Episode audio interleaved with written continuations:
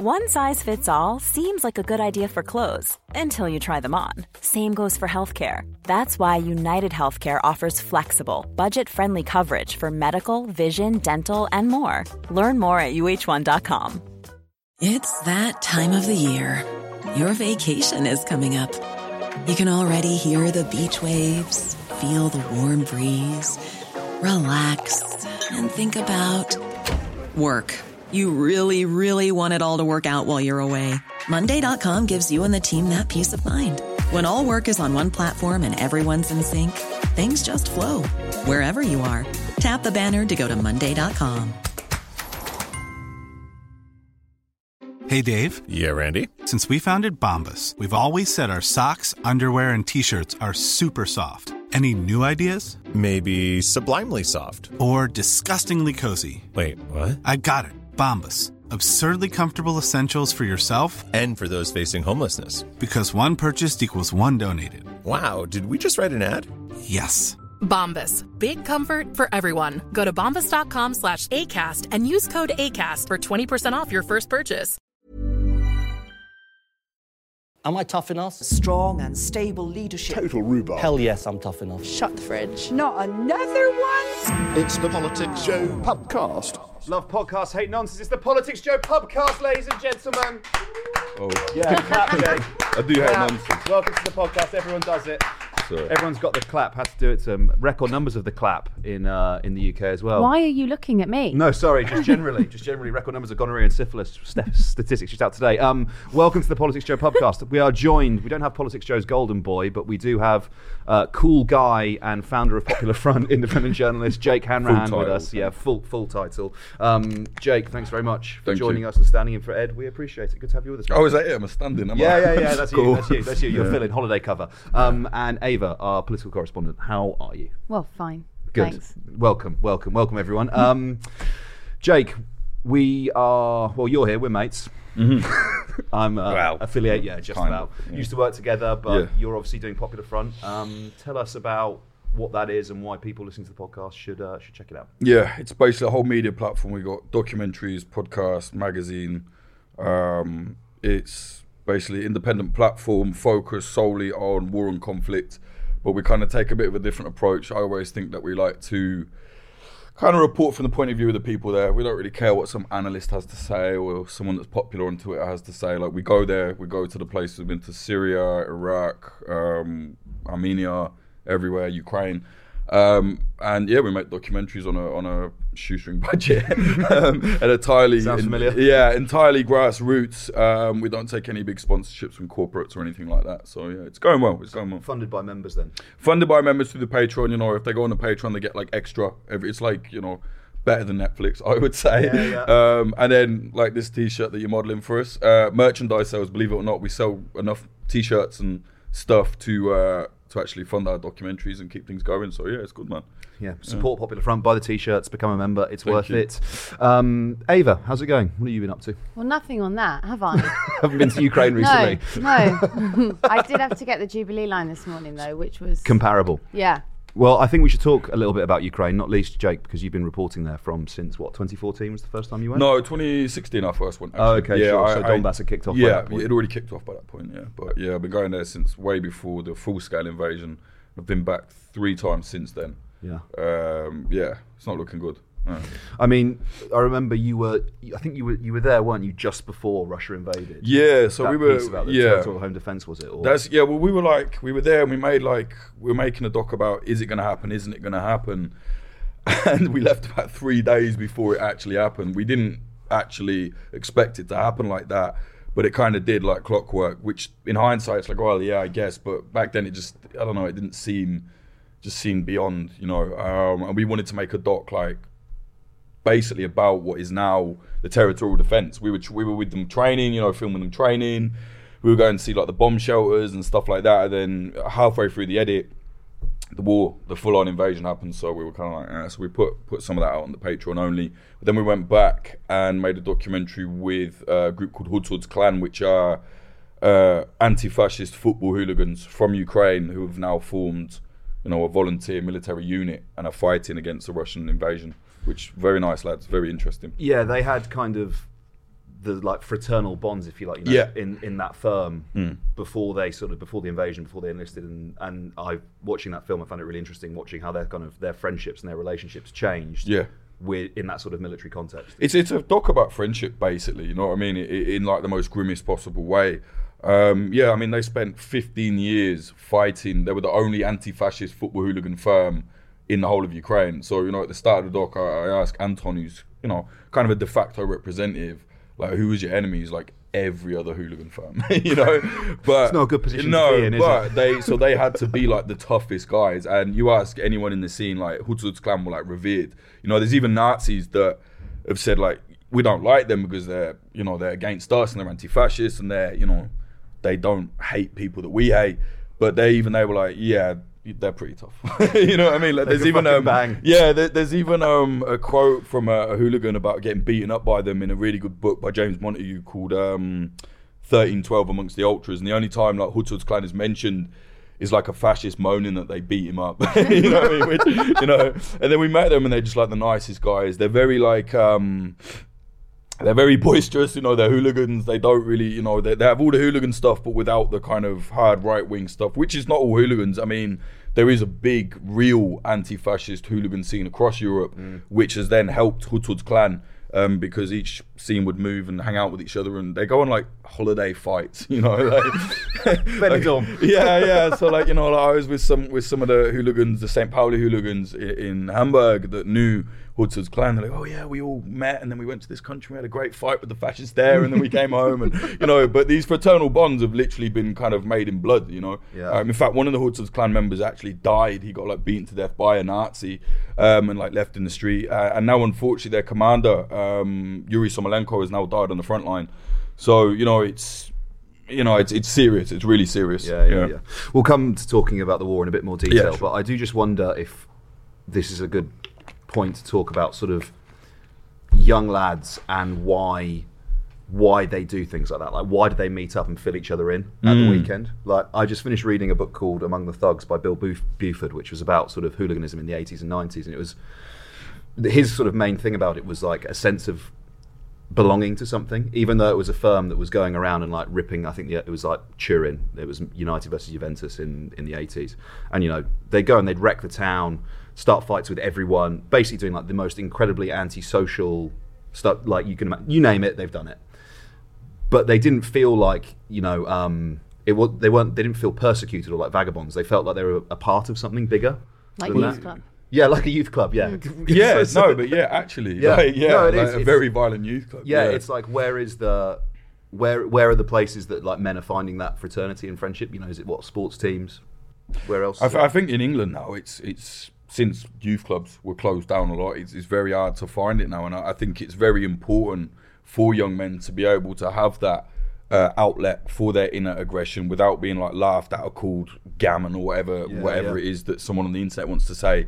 Pe- young lads need that, you know. Unfortunately, that's why young lads are going to like parasites like um, Andrew Tate Mm. instead of like joining, you know, a good combat sports gym or something like that, and having that like basically being told like it's okay to be this annoyed and angry at the world. It's not you're not like there's nothing wrong with you. It's actually quite normal. Mm-hmm. I would argue, you know. Isn't that what he's saying though? In some respects. Yeah, but then he's also saying like that's how you get them in. But then he's like also women are dirt, which Yeah. is like this is just awful. You know I what I think mean? that, I think that's the thing with people like him. They have the initial part of their message is quite Mm. it's quite compelling 'cause Yeah. it's basically like get fit, lift weights, you know, or if you're Jordan, a Jordan Peterson fan, like make your bed, which is Yeah. hard advice. Cry on yeah.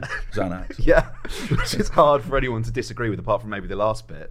And then it then spirals, doesn't it? It then sort of it starts with the quite banal, like start working out, you know, be respectful to other people, and then it spirals and starts becoming, you know, like you said, Yeah, be horrible, yeah, basically, be a yeah. horrible bastard, don't respect women, and they kind of they hook you with quite inane sounding.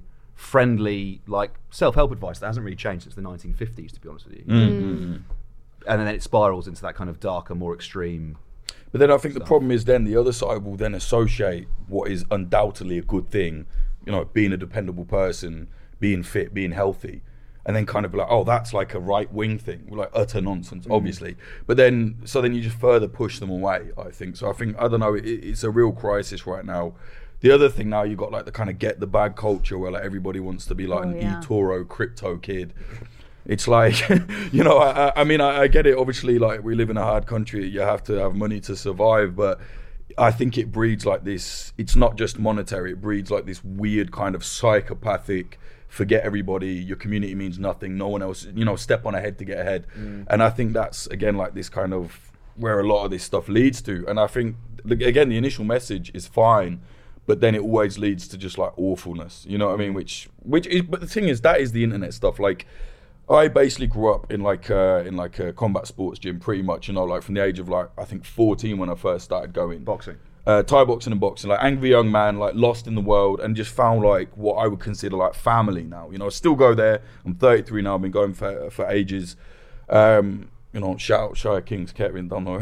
but um, but now like that gave me a really good basis because it was all about respect, but it was also about being like tough, and it was about not not just like not a tough man, but like just being you know being resilient.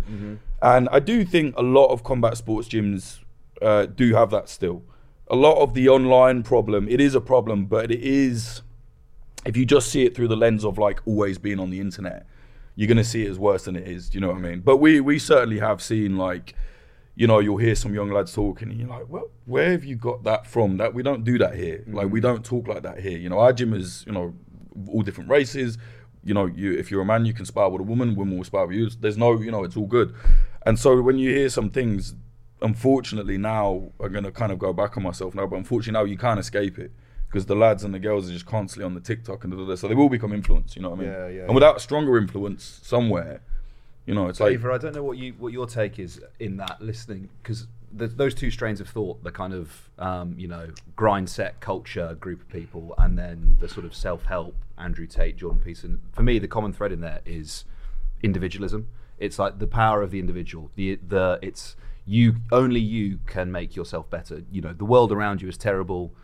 Look after number one, and I feel like it kind of doesn't look at or doesn't pay attention to sort of broader like societal context or you know we were talking about youth, youth centers there right? You know you, we're talking about angry young men but if you say to that young, angry young man you are the reason you're unhappy only you can fix it and you remove that context around it it's kind of it's not the full picture is it? It doesn't really inform the whole thing There was a lot in there, what you just said. I'm ju- well, I don't know. It kind of makes me think about Molly-Mae Hague. I know that's Oh, going to yeah. sound really everyone has the same 24 hours in a day Yeah, but and the kind of like the Toryism and the individualism, the sort of like Thatcherite philosophy that she had with Yeah. grind culture. Mm-hmm. I guess maybe the, I think what you what I think is happening online. This is so broad and it's going to sound so stupid, but I think when you're talking about men and you're talking basically about like Tate incel culture, I feel like women are kind of regressing, and you're going back into like women online now want to have a home and kind of be like the traditional wife and Oh, that that is sort of seen, yeah that's sort of seen as like the goal for women. That's like the kind of two paths that we're going on. It's like we kind of had this like excitement in the 90s where we were like oh god we can go out and work. And now it's like i don't want to. Like i'm gonna go back and cater. That's such a shit answer. No, I know what you wish mean. you'd asked know- me know what you before. mean. no no no, 'Cause no i could it's have thought about it. It's kind of um, same reason grown men buy toys.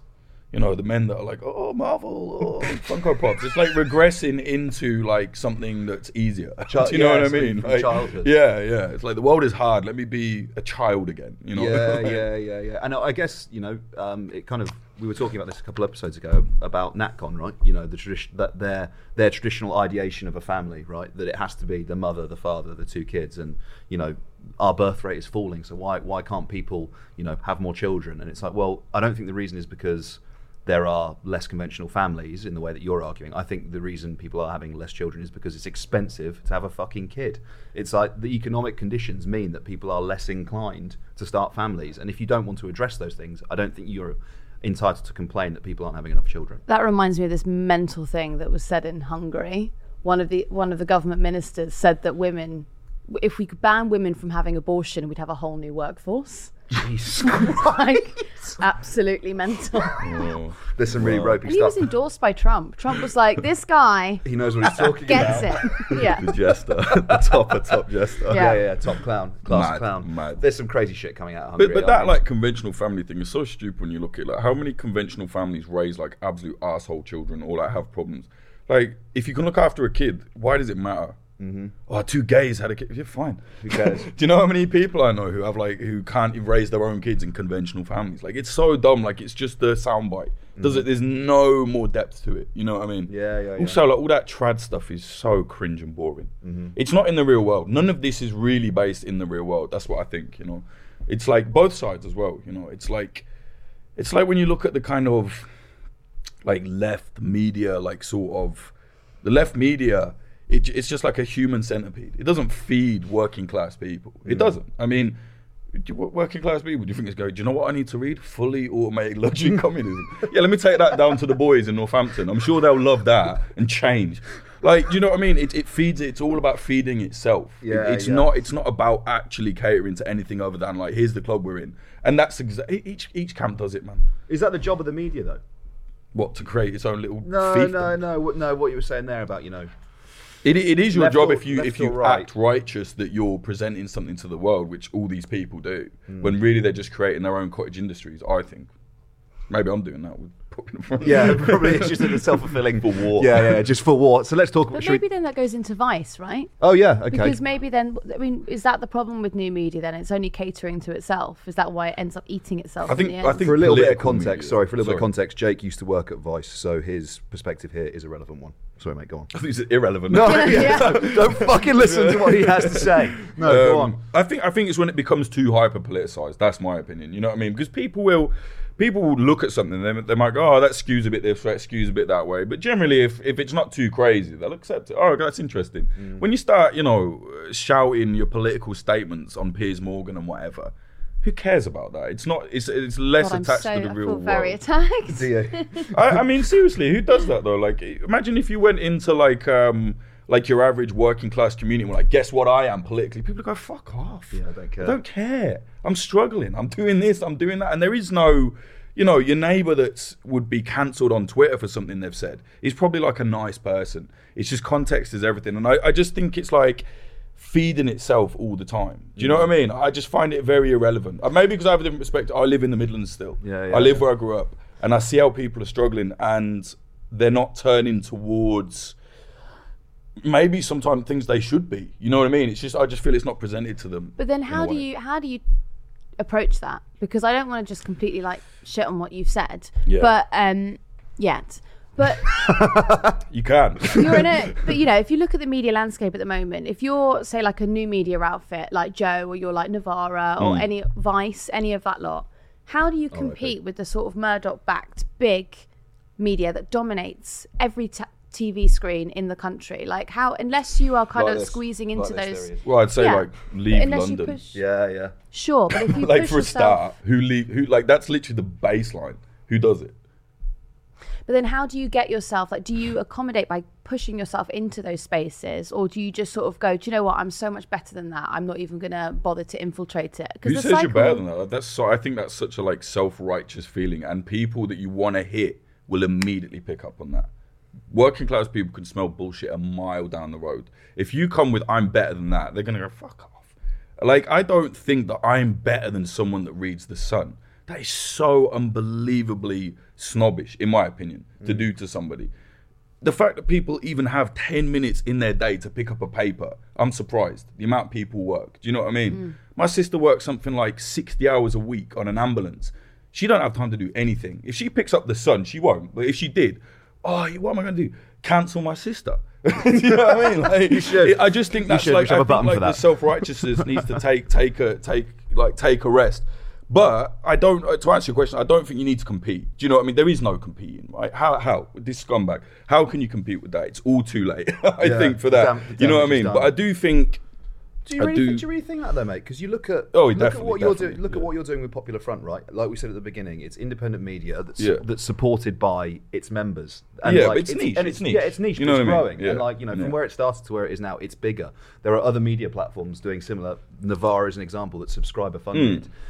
You know, the New York Times is absolutely massive, right? And it's because they've got these millions of dollars every month Yeah. in subscriber revenue. And I'm wondering if there is the start of something there, like a different model. That Oh, if- yeah, no, that I is- agree. If, if it's if it's connected to the people that are consuming it, Yeah. i.e. by that subscriber. But, but you know, I don't think you're ever going to get to the size of that. It's Yeah. just the way it's set up. It's like this conglomerate. Do you know what I mean? It's shell companies upon shell companies. I mean, I don't think it's too late to compete on that level. Mm. But I definitely think the alternative is interesting. Like Novara, I don't like Novara, but I like that they exist. You know, and, and I don't not like them. I just sometimes I watch. I'm like, whatever. You know what I mean? But I think I think it's great that they exist, and I think that you know even other outlets that I hate, I'm like, it's kind of good they exist. Yeah. Do you know what I mean? Because like Yeah, you said, yeah. it creates something. I think that's probably a good thing. But I just think on the scale, like how the hell are you going to get the Sun? How are you going to beat that? You know what I mean? It's not mm. just the amount they sell; it's ingrained in the culture. Do you know what I mean? It, it's it really is. It's like it's like a staple, and it's very difficult. you I also don't think you get to if you want to be an advocate for like freedom of speech and a free press. I don't think you get to pick and choose which Yeah. like which outlets exist and which ones Well, don't. this is what I kind of meant by compete. I meant more if, say, the Times approached you tomorrow and they said, We'd like you to do an op ed for us, would Yeah. you turn that down? No, no, I wouldn't. No, no, So no. you- I mean, they've stolen my work twice, so they kind of already got the op-ed for free. But yeah, but um, What did they is- do? What uh, stole two of our photos um, and just have not never paid us, even though they said they would. Yeah, Oh, so what, you invoiced them and didn't come through. yeah. So the Times, you know, I mean, it's on Ops, site, on site, like the Sun as well. But no, no, yeah, we would like. That's the thing. We don't see like mainstream media like that's not an enemy. I think you know. That's, I think, be- that's what I was getting at. Right, was- yeah, yeah. I think I think if that's what you're getting, I probably agree with you. Like I think we need to kind of work like on the inside almost, you know what I mean? But if we can say like, hey, we're doing this thing, let's collaborate, not sell our soul, not buy us out, let's collaborate with them. I think the two can work together. And through that, then there's an even bigger alternative, I think. But that is kind of on the onus for the big people to do it, you know, and they mm. are doing it. You know, we've had people come to us and, oh, can you do this for us? Can you do that? Yeah, cool. But I really think that that should happen a lot more. Do you know what I mean? Like, I would watch, like, I don't know, like, like let's take this for example. I would watch this. Say Channel Four came to us and said, "All right, let's do podcast, but let's do it as a show, and then we'll do a segment in the middle where it's a da, da, da. you know that'd be perfect, right? Like you could do it. The problem is, I think the big people just leech and just steal the ideas often. They go, "That's good. We need a version of it." it's like Yeah. well, it's we, we are the version of commercial it. responsibility, right? So if you go to Channel Four, you've got advertisers, so Yeah, we wouldn't be able to go on there and just talk about HSBC or Shell openly. You've got because they've got the commercial obligations. As Oh, someone yeah. who did work at a radio station where there was those obligations, and you couldn't put Mm. certain news stories in your programming. I mean, it, That's so it's, crazy. It's nuts. It's yeah. so bad. it's insane. you're- you're yeah, that I would potentially- be like, if they, I'd have to have like a strict, you know, remit. You know? I always think that when people when people say, "Oh, why has this billionaire, why has this landed gent bought a newspaper or bought a TV station?" Like they make no money, and it's like Mm. it's not because they don't want them to make fucking money; they want them for influence. That's that's it's because that even in like a non-specifically explicit way of censoring something like you were saying that like um sorry not like you were saying there the opposite of what you were saying they're saying you know you can't do this story because i own shares in that company it's more nefarious than that you kind of it trickles down where let's say a regular producer knows that because of certain commercial relationships they won't even ent- they won't try and pitch a story about a certain corporation Yeah. because they already know that it will get nixed before it makes it before it makes its way to broadcast It's like an oligarchy kind of concept. It's Yeah. like you know, yeah, it's crazy, man. One size fits all seems like a good idea for clothes until you try them on. Same goes for healthcare. That's why United Healthcare offers flexible, budget friendly coverage for medical, vision, dental, and more. Learn more at uh1.com. Hey, it's Ryan Reynolds, and I'm here with Keith, co star of my upcoming film, If, only in theaters, May 17th. Do you want to tell people the big news? All right, I'll do it. Sign up now and you'll get unlimited for $15 a month in six months of Paramount Plus Essential Plan on us. Mintmobile.com slash switch. Upfront payment of $45 equivalent to $15 per month. Unlimited over 40 gigabytes per month. Face lower speeds. Videos at 480p. Active Mint customers by 531.24 get six months of Paramount Plus Essential Plan. Auto renews after six months. Offer ends May 31st, 2024. Separate Paramount Plus registration required. Terms and conditions apply if rated PG. Hello, it's Oli. Dropping in to tell you about another podcast we've been working on, Unfiltered. Tune in each week for an unfiltered conversation with the good, the great, and the bad about how the events of their life made them who they are. Our first episode is a candid, hour long interview with One Direction's Niall Horan, available this Thursday. Here's a little taste. I think the height of 1D, I, in hindsight, I probably could have gone more places, but the fear of going somewhere and getting pictures and autographs every step because there was periods where you go out and you wouldn't get five yards outside the door and it'd be cars pulling over on the street and anything. I remember one time I went to stupidly went to Westfield in Shepherd's Bush and honestly swore to God I was like I'm going to die in here. I'm never getting out of here. I think it's an exceptional listen. But don't just take my word for it. Take Niall's. Brilliant. What a fucking interview that was. That's the best one I've ever done. Just search Unfiltered with Oli Dugmore wherever you get your podcasts. And now, back to the pubcast. Not another one? It's the Politics Joe podcast. Um, should we talk a little bit about Ukraine rather than bitching about the media? I'm pretty good at that. Yeah, yeah, yeah. Me yeah, too. yeah, sure, Me yeah. too. Um, Jake, uh, there's a lot of chat sort of in well, the mainstream media, I guess, um, broadcast throughout this like spring, summer counter-offensive from the Ukrainians. Yeah. What sort of what's the situation in Ukraine at the moment? What's what's happening for people who aren't sort of tuned into the Um, conflict like you are? It's it's a tricky one really because Bakhmut fell like, which was a pretty strategic city in terms of how many people were fighting for it.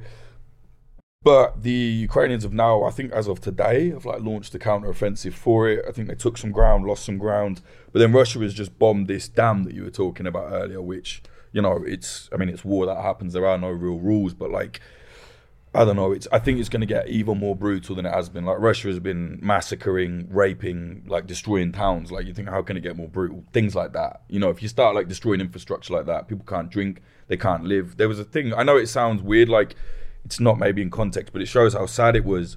The Ukrainians put out a thing today saying, "Don't chain your dogs and cats or whatever up because they'll drown." Like it's that bad, you know what I mean? Like things. It's just like watching out areas. So I think a lot of that's going to happen more like destroying electricity towers, which we've, we've already seen.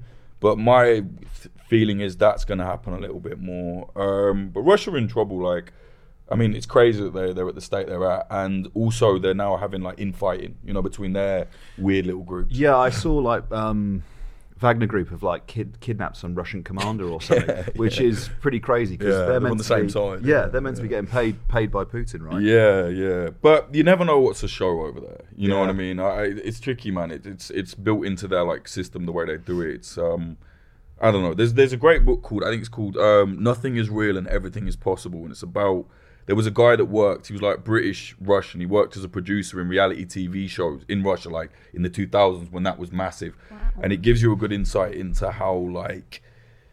I don't know. There's a lot of stage shows, a lot of tricks, and people are just so used to it. They're like, they're like, whatever. You know what I mean? So things that we might be like, whoa, that's real. It's like everyone else knows it's not. You know what I mean?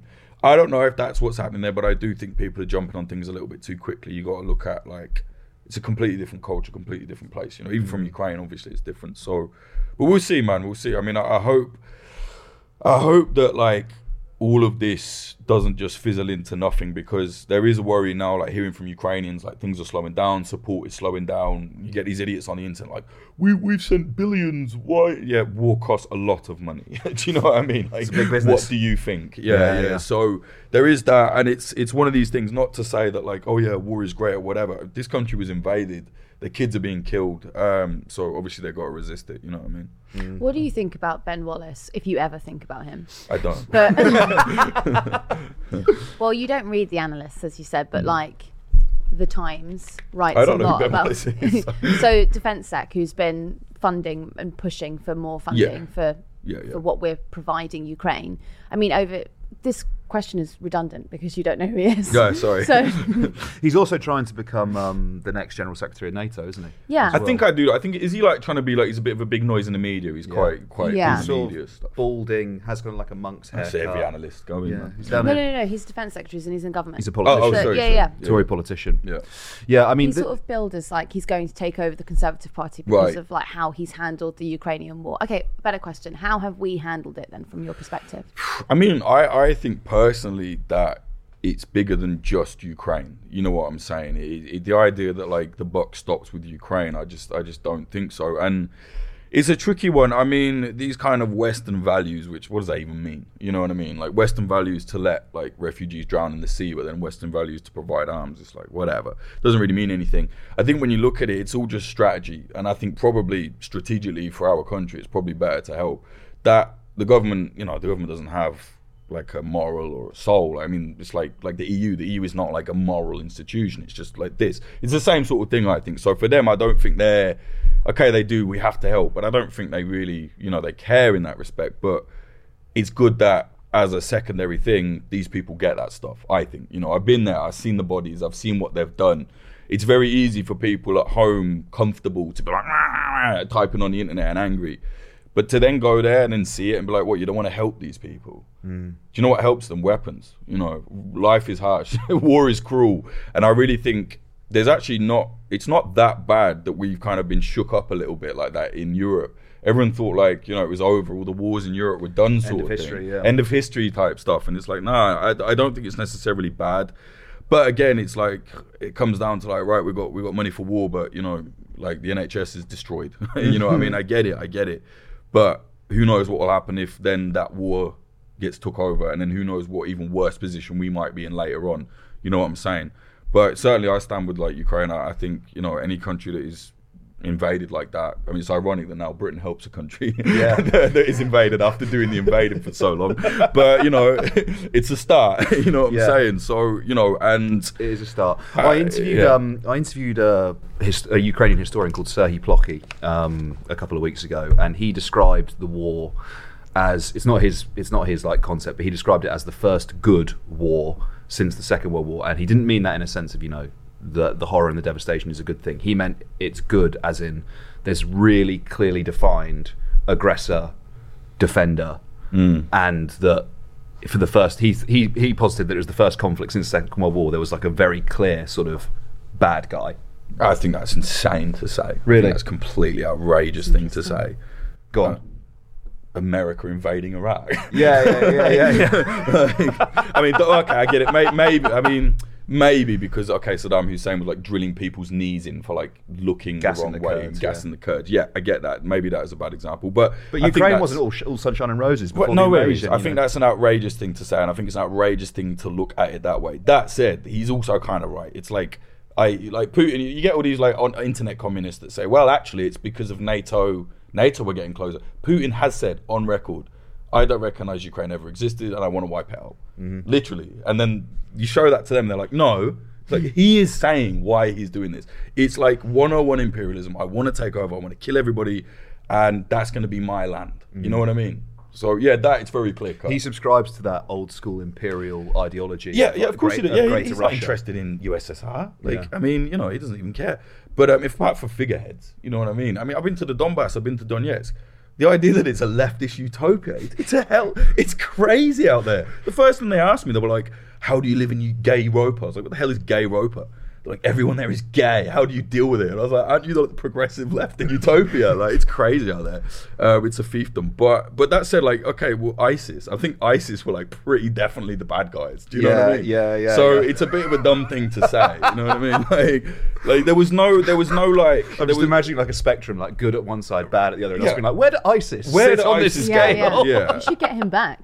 Who? Get him back, whoever you Serhiy, interviewed. yeah, whoever get this him- was. yeah. I, I, drop him a I'm sure message. he's making like probably a quite a valid point. I'm yeah, just no, being he a bit was. No, he facetious, was. but- You're not, I know you're not arguing with him. No, I'm not arguing with him, but it, it's just it's it, that the wo- it's just it's Oli's just, just, like grossly reinterpreted like his theory. Like- so what I've done is I've read your book and I've surmised it in this Yeah. sentence. It- So I just think it's it, you can't look at war like that. It's why I hate this kind of gamification of it as well on Twitter. The kind of NAFO football. It's like a football match. Hmm. One side good, one side bad. Obviously, like things can be that simplified, but it never is that simple. And the thing is, people on the ground don't talk like that. yeah. They really don't. They're not like, yeah, blood and heads bust open. They're not. They're really not. So it's weird then for someone at home with no real attachment other than like they've got swept up in, you know, the hysteria of it online that they then, you know, push for it. Or then the other side does the same thing, you know, the Z head type thing. Well, I'm I'm quite interested in that because you know you've you've been there, right? Like you said earlier, you've seen the bodies, um, but other people like can as well. I mean. No, it turns up. In, do it turns up in my Twitter it. feed, like Yeah. fucking, particularly since Daddy Elon got involved. Like Mm. the amount of videos I get from the Ukrainian front line popping up in my timeline that are like graphically violent. You know, you don't you don't need to put your head in the sand, you, you know, to, to try and get away from this stuff. It will find Yeah, you. Yeah, it will find you. And it surprises me that you can be exposed to that kind of content. It's not even like the you know look at like the Daily Mail or the Telegraph. They literally put up like videos from the front line, like GoPros that the soldiers are wearing for like the tre- the trench warfare. Mm. So it's like the average person can see the horrors of war. Like they can mm. see it, and it might not be graphically bloody and violent, but they'll see it. Did to it then- feel good to you? No, it felt fucking horrible. Right. I, I, I Not a good war then, no? No, yeah, definitely not a good war. No, mate. No, I always try and avoid stuff. Whenever stuff like that turns up online, I, d- I try not to look at it because I, have I've seen gore before. I don't want to see it again. Once you've Mm. seen it once, you've seen it a million times, right? But I don't know. Some sometimes you just think it's something else, and then all of a sudden someone gets blown to pieces, and it's then you're like, "Fucking great! I've just watched a, been a man blown to a million bits."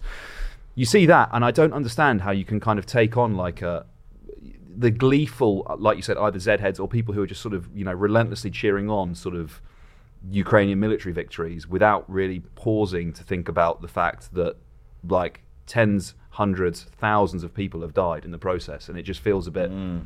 It's like a luxury almost. If you're that far removed from it, you don't have to reconcile with the horrors of it. I I think it's good to have to see the horrors, but in context.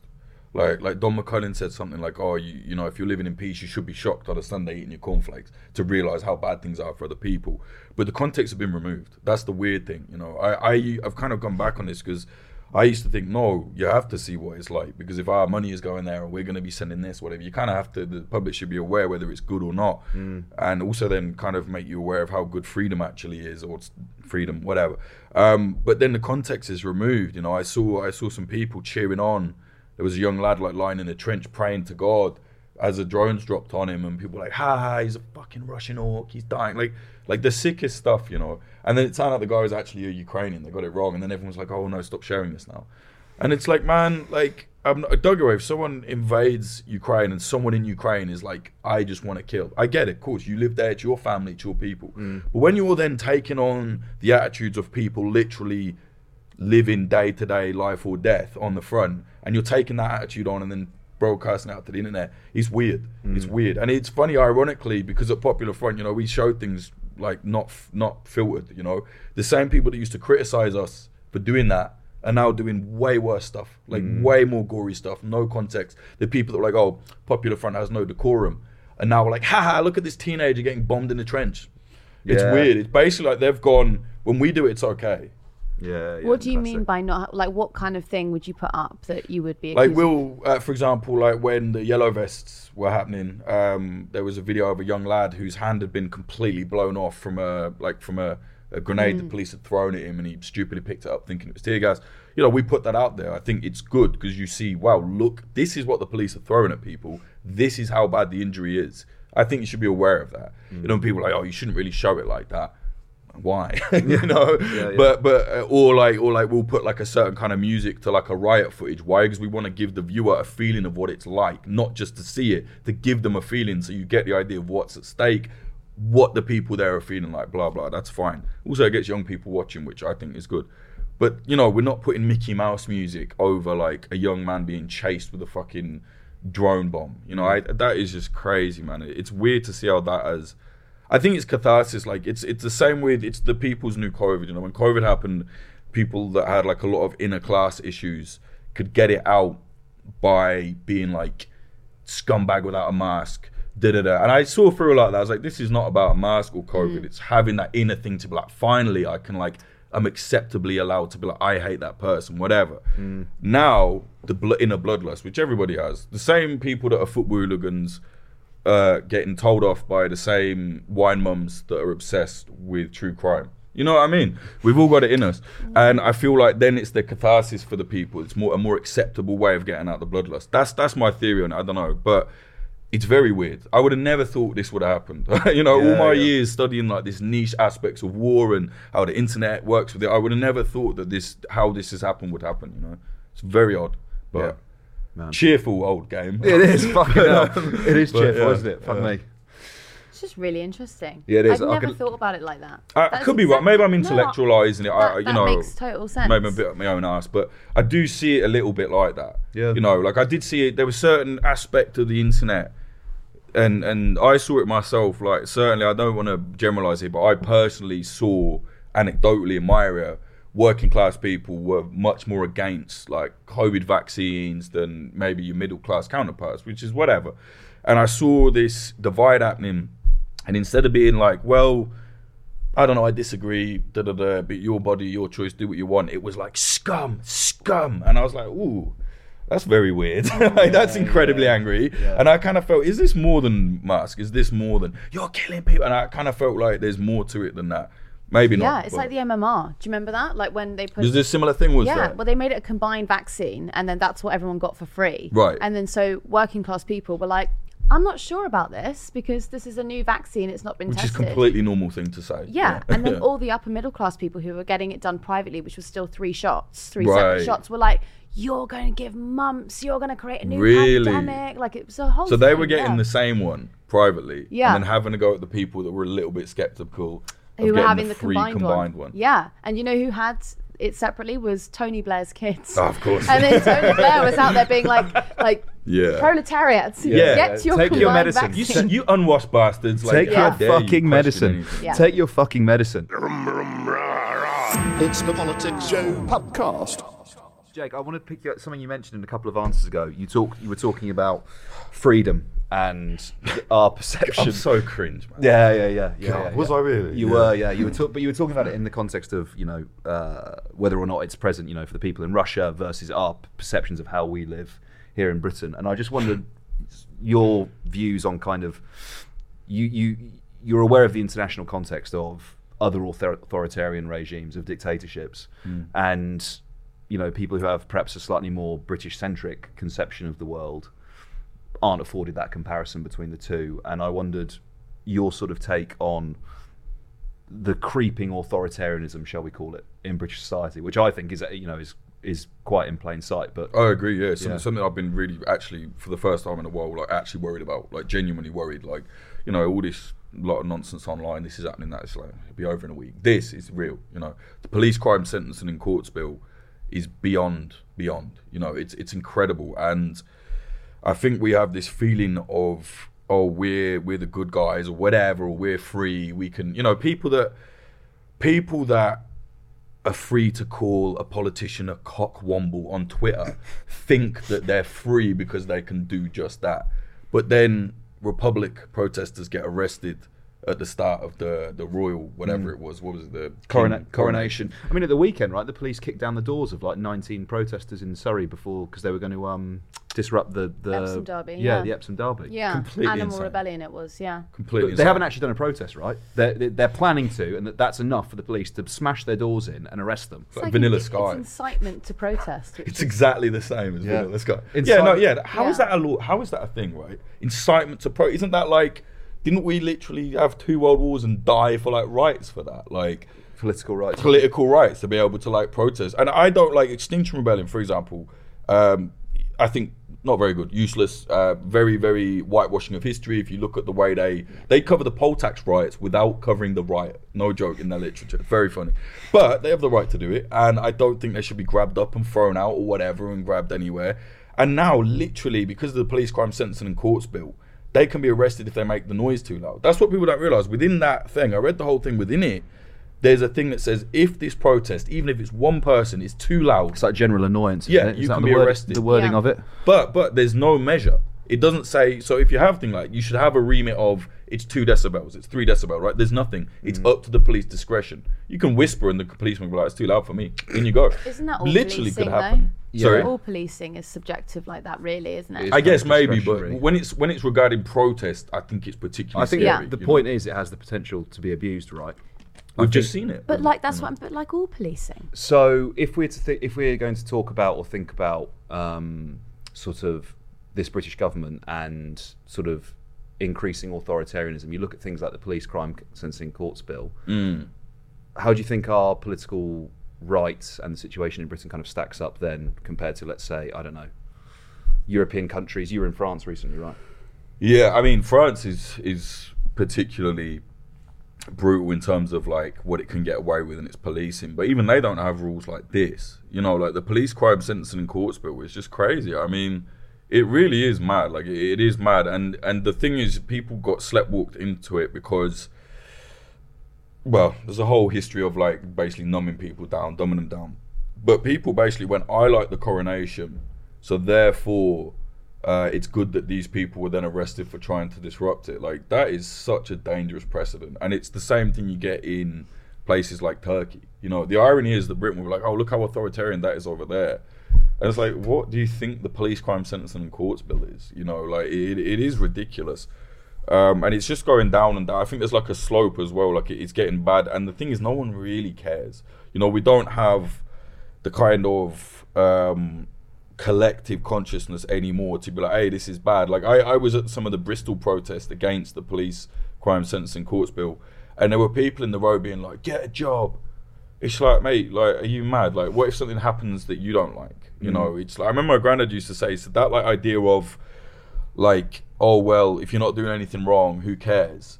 Like it's so dumb because on Monday what you were doing that was right, a law can be changed, and on Tuesday it can be wrong, and then and then you're you're in bother. You know what I mean? So- Ava, it's not just political rights like that, is it? It's trade union rights. It's broader democratic. Well, that's a different bill, though, isn't it? That's Yeah. the anti-strike legislation, and that's supposed to be because we're apparently really tired of people um, asking for more money, and the whole country is so furious with it. We're actually going to make a law against it. How, how it's- did we get to that point where like uh, like unions are not seen as like this great thing anymore? Like, how did that happen? Like, you know what I mean? Um, yeah, well, I guess it's the it's the seventies, isn't it? It's the Yeah. sort of like the blackouts, and the the interesting thing about it is this government, or the last actually, the last administrations, like under Jacob Rees-Mogg, they try and kind of give us this flashback imagery of blackouts and how bad the riots were and all of this.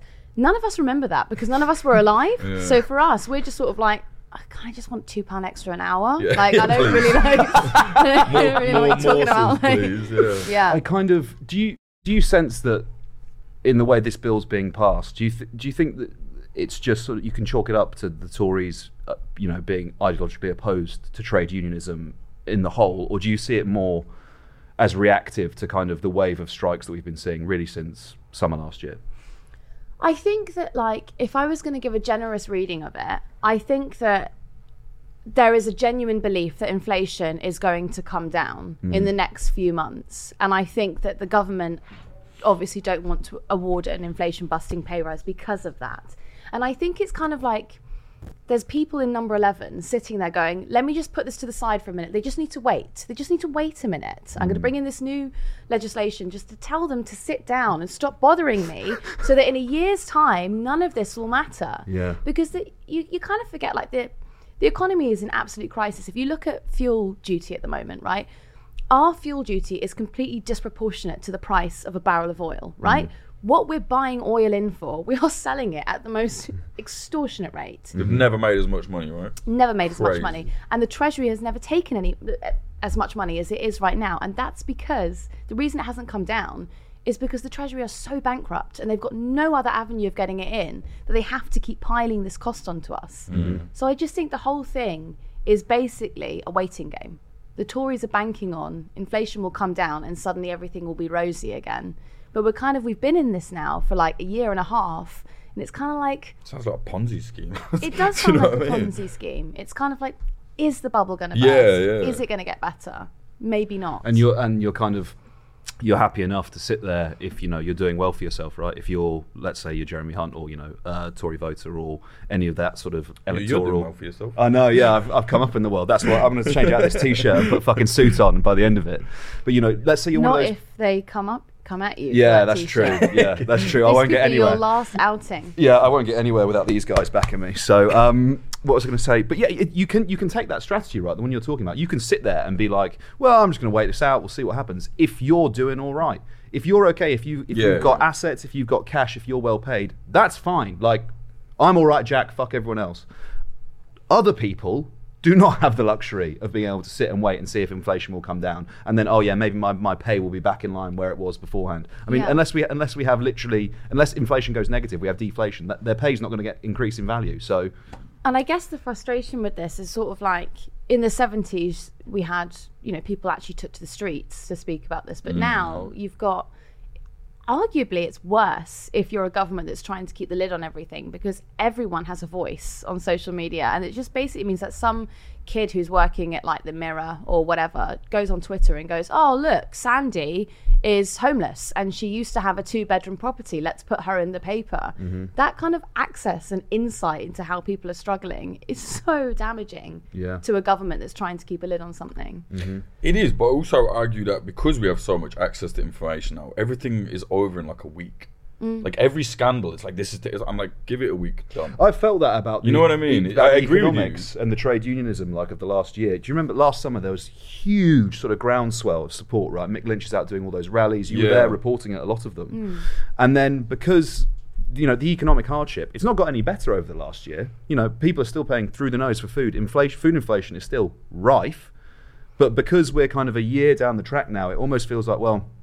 Cost of living's over, so you know we better find something else to talk about. Small, oh, it's the summer, so it'll be small boats. You know, Mm. they'll be crossing the channel, and that kind of consumption of media and the attention economy has sped up so much that you know something like, let's say, an economic downturn, which does by its very nature last four years, is almost less compelling from a sort of media perspective, even though it's right in the faces Yeah. of the people it's affecting every single day. It dep- depends how how online you are as well. Like you're ever, I, I say to people like most people don't care about Twitter. Like most real people don't care about not not real, but you know what I mean. Like most people out in there like don't care about Twitter, man. Like they might look at it, oh, okay, but not like how journalists use it. We use it differently, right? We're like, oh, and sometimes I think that inflates the importance of an issue to people. You know what I mean? And some people just don't care. Mm. Oh, she lost her house. Oh well, you know what I mean? It's crazy. It's like you said that thing of like it doesn't matter to you. Like it's like when they were saying, oh well, they're gonna lose ten quid of their benefits a month. It's only ten quid.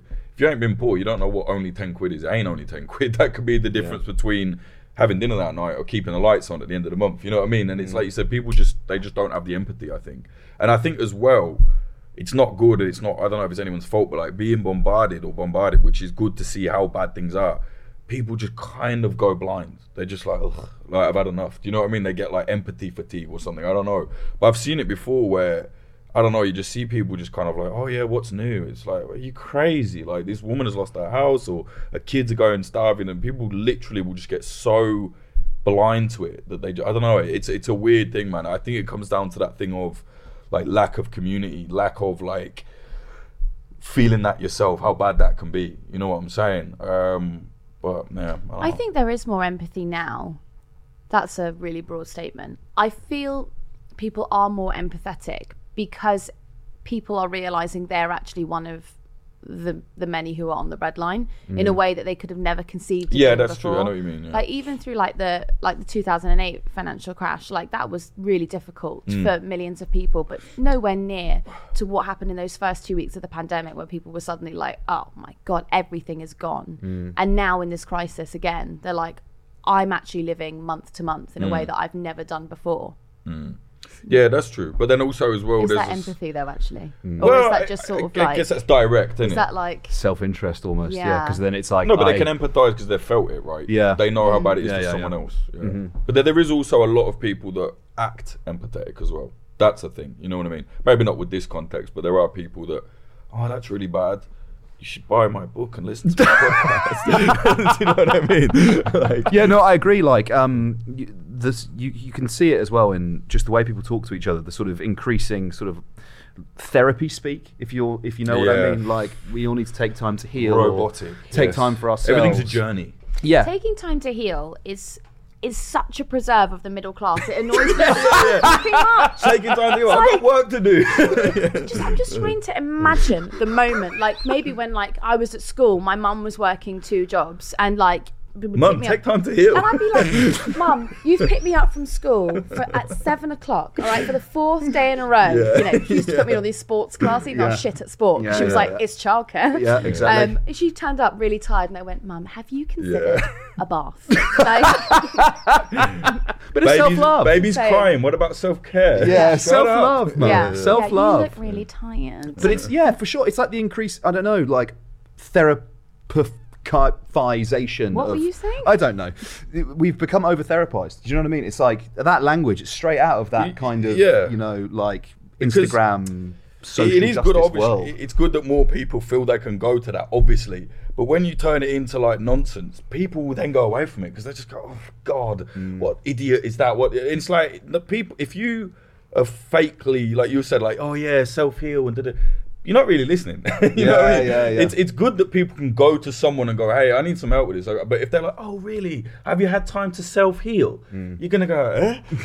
like, "Get away from me, weirdo!" Like Yeah. it, it kind of it defeats the object of what it's meant then to it's, do. it's also kind of like that's the like the capitalism in mental health, right? Because it's, It's like a corporate, like, yeah, yeah. Yeah. Just get better health. The- yeah, exactly. The individualism we were talking about earlier. It's exactly the same thing. It's that fix it yourself. You know, it's it's you haven't set boundaries. You ha- you you don't self- love yourself enough. Have you considered that perhaps that person might be insecure work, insecure housing, like their in, their entire context that surrounds them is almost built to create take your pick anxiety, depression, to make Mm. people be worried about their existence. And if you don't address those things, how on earth can you know being like talk to someone about it?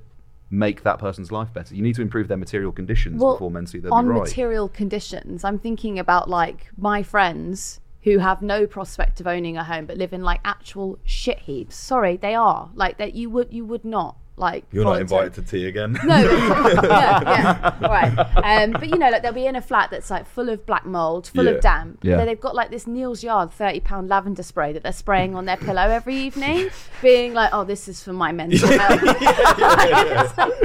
yeah, yeah, Try yeah, and sort- exactly. try and yeah. sort out the mold, yeah. What about the mold? What about the council that's let you live like Yeah, this? yeah, there's, there's yeah. The, what's the young lad there? I forgot his name.